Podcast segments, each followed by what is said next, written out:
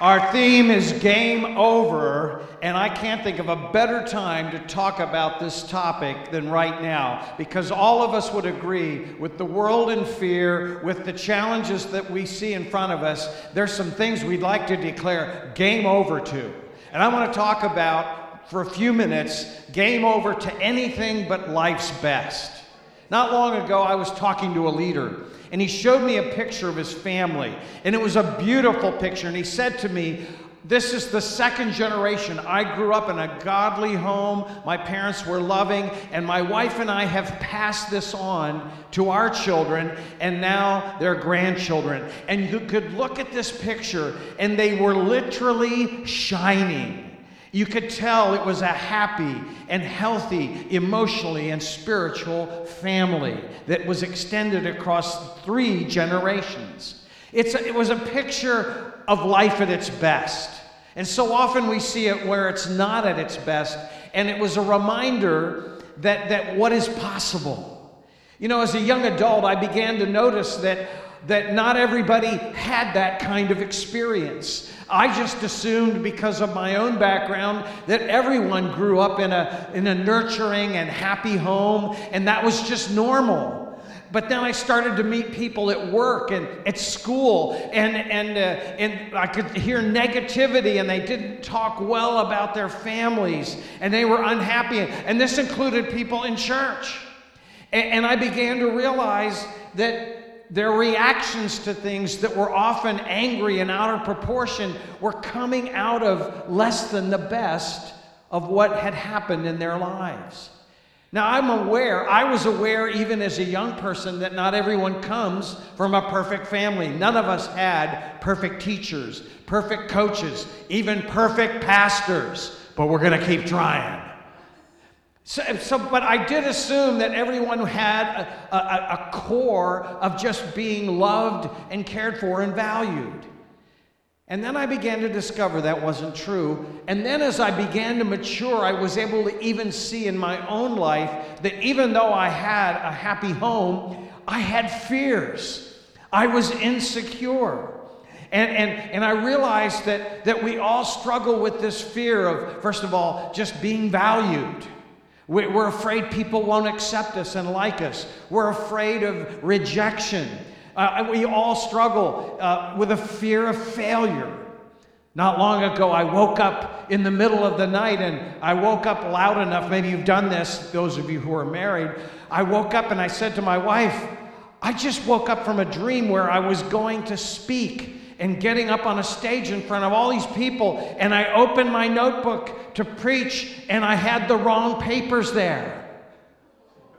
And, and you've all had that moment. You thought, I'm going to forget the words in a dream. I'm supposed to get up and sing, and I, I forget the words. And then you realize you don't have any clothes on either. See, that's that fear of failure and being exposed that we all have. And we can all relate to this because it comes from our first parents. If you start back at the very beginning of scripture, we read the story of how God created a man and woman, put them in a perfect environment, Adam and Eve. And, and they had perfection, they had paradise. And they decided of their own will to break away from God and do things their own way. And there's this incredible moment in those terrible moments where God comes looking for them and calls out to them. And finally, the man says, You know, he says, Where are you? And the man says, Well, I was afraid and we hid. And, and, and that's it. This fear of being exposed uh, to who we really are has gotten passed down from every person since this time. And of course, it's true. This is the reality. Scripture says you and I are not complete. We do struggle with fear. We do struggle with insecurity. We do struggle with feeling loved and valued, even when it's happening. Some of us have an unreasonable fear. In, fact, it's the need to be, feel secure. In fact, that's what drives us to go and empty the shelves and bring all the tape, toilet paper to our shelves at home that need to feel in control. And the empty shelves are a, are a perfect picture of that insecurity that we all struggle with. We're incomplete. And that's why we seek our value in getting stuff home for ourselves. It's why we seek value in our performance, in our success in school and in business. It's why we look for our, our value in our appearance. We're part of the selfie generation where looking good, standing in crazy places, and taking pictures has literally become a career based around our appearance. And then there's some of us that get our safety and our value out of our possessions. And others, our relationships. If I don't have these people in my life, I, I can't go on. You see, we'll do whatever it takes to find value. We'll do whatever it takes to feel safe. And can I tell you, all of you there at home listening, all of us here, don't be ashamed of that. It says you are human. These are human desires that have been put in us by God Himself. But here's the thing the only complete person in the universe is God Himself. He doesn't need toilet paper from the shelves. He doesn't need anything. He's complete. And so, what that means as our Creator and Father, don't miss this, the only way you and I can find completion is in the one who is complete, in Him. And any other effort to find it in people, in possessions, in going and on a shopping spree, those are only temporary, and what they do is they create in us frustration. I was talking to a young couple. They'd only been married for less than a year, and already there was disappointment because both of them came into the relationship, into marriage, thinking, This is it. I found my dream person. And then as life went on, they began to realize that that person wasn't fulfilling every need that they had. And the truth is that none of these things can. They weren't made to do that. Another person in your life wasn't created to give you everything you need. In fact, God won't let us gain from any of these other things because He wants us to find it in Him. Now, it's true whether it's money or fame or power. And when we seek to pursue that, when we seek value and love, from other people that, that, that we are looking for them to be the answer, we will end up disappointed and hurt and hurting others as we seek to do that. Because we're never going to find, and see, then what happens is we create this fear because we're never going to find the answers we're looking for in those things. And then what happens, and we're seeing this all over right now across the world, there's this fear that comes on us that it can't ever be different. If I can't feel any better about my life than I do now, if this is as good as it gets, you ever been in that situation? You know, you're standing at the end of a vacation looking out a balcony window and the sun is shining and the water is blue, and you're going, ah, life doesn't get any better than this. But it's not true. It can get better, especially you're aware when you get on the plane and fly back to Berlin and it's not sunny like it is today, but it's gray and it's raining like it very often does. And of course, the deepest fear is I'll never stop being afraid. I'll never find someone to truly love me. But here's the thing God has created us for the best. He's created us with the ability to fully love others and to receive that love from others. But it's really important that we understand the reality of where we stand without God. Because we cannot fix this. And you and I can go through an entire lifetime seeking to do that, and we'll never find it. But here's the good news this is good news. God sent Jesus to change all of that. I love this. He sent Jesus, who is complete, to destroy the incompleteness in us so that you and I can begin to live God's best, not in some future on a cloud playing a harp, but here and now, the kingdom is here in us. And we can begin to experience the best with resources, with relationships. And we can walk through any challenge in life, including world disasters, with a sense of hope and a, and a peace inside ourselves that, that comes from Him. I love the scripture in Colossians 2 where it says, Here's how God's done this He sent Christ who has been made alive in us. God forgave all our sins and has made us alive. And it says he canceled the record of the charges against us and took them and nailed them to the cross. See, at the cross, Jesus declares game over to finding value, to finding love, to trying to get security on the store shelves with one more roll of toilet paper. Come on! Game over. And game on to being made complete. Game on to receiving the person of the Holy Spirit. You see, our faith is not based on believing the right things alone. It's also in receiving them, and, and in that act of receiving them, the Spirit of God comes into our lives and begins to influence us. He gives us the mind of Christ. Church, are you listening out there? You and I, through Christ, now have the mindset of heaven right up here that will enable us to solve the unsolvable problem. It will give us the ability to think beyond the moment. It will put us on high levels in our companies. It'll give us creative ideas that no one else has thought of. There are businesses that are going to be birthed out of the church that will resource the world and bring an end to hunger and all of the things that, that cause life to be less than the best.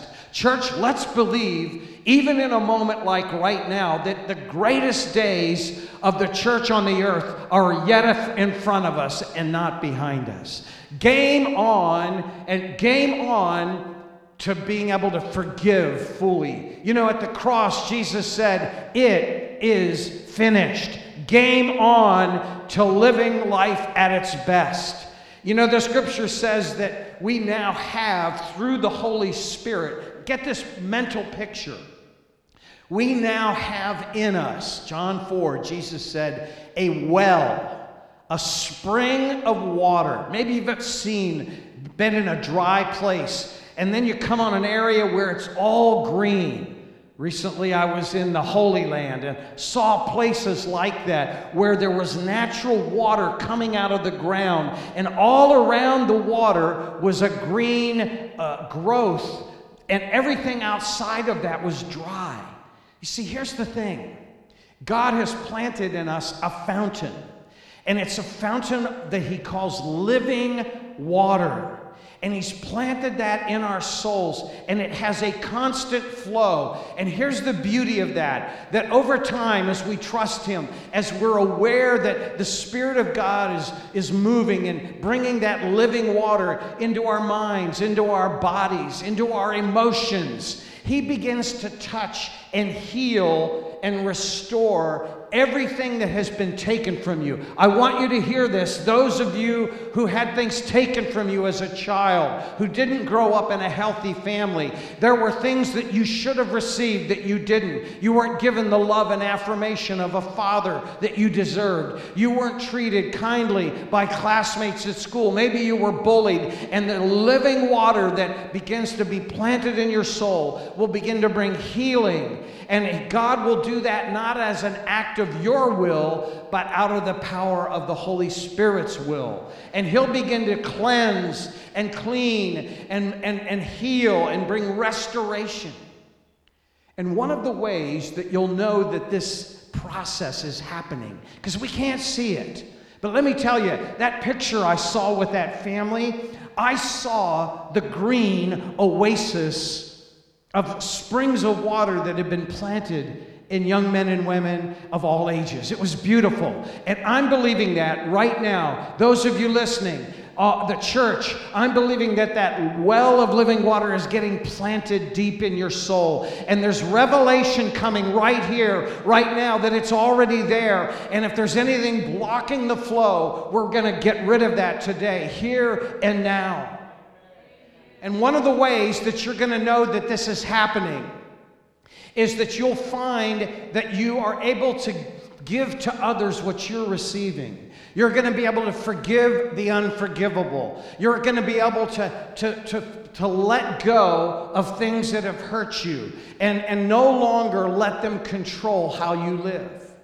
I love the scripture in Ephesians 4. It says, Be gentle and kind hearted to one another, forgiving each other in the same way that Christ has forgiven you. You see, the reason God wants us to be forgiving is that the only way we can receive that ongoing flow of forgiveness in our own life is when we're giving it away. So, game on to the miracle of that healing restoration of the, of the fountain of living water that is planted in our souls. Another thing that you will see that lets you know that this fountain is bringing God's best game on to new thinking and new living is that another way is you're going to find that you begin to see the world and the people in it not through your own eyes, but through God's. It allows you to get your eyes off of your own needs and begin to focus instead on the needs of others. It, it, it means that you're going to begin to see the potential in other people that you never saw before. It'll enable you to live with others in mind more than yourself because you trust that that living water that is flowing in your life is going to make you healthy enough, strong enough, and full of faith that you don't need something coming all the time to you, but you can let everything that's in you flow out of you in Jesus' name. Because let's understand this the purpose of God putting in us His Spirit, the purpose of giving us His best is so that we can take our forgiveness, that we can take our faith, we can take our joy and our sense of, of, of connecting in the presence of God, or, and, and begin to go and out and be a help to those that are hurting. We can begin to help others find completeness. We can begin to help others through our own healthiness, our own power, start to experience it and discover it from themselves. So, can I tell you right now, when the world is afraid, right now, when everyone is worried, what's going to happen next? I want to encourage us to lean in and believe for greater things. To, to say to, to the Holy Spirit today, Oh, Spirit of God, let loose this fountain of living water in me like never before. I'm going to let it flow out of me and touch my prayer life. It's going to touch my faith in you. It's going to touch my friends. They're going to know that in moments of crisis, there is a living God who cares about them and they can see him alive and at work in me. In Jesus' name.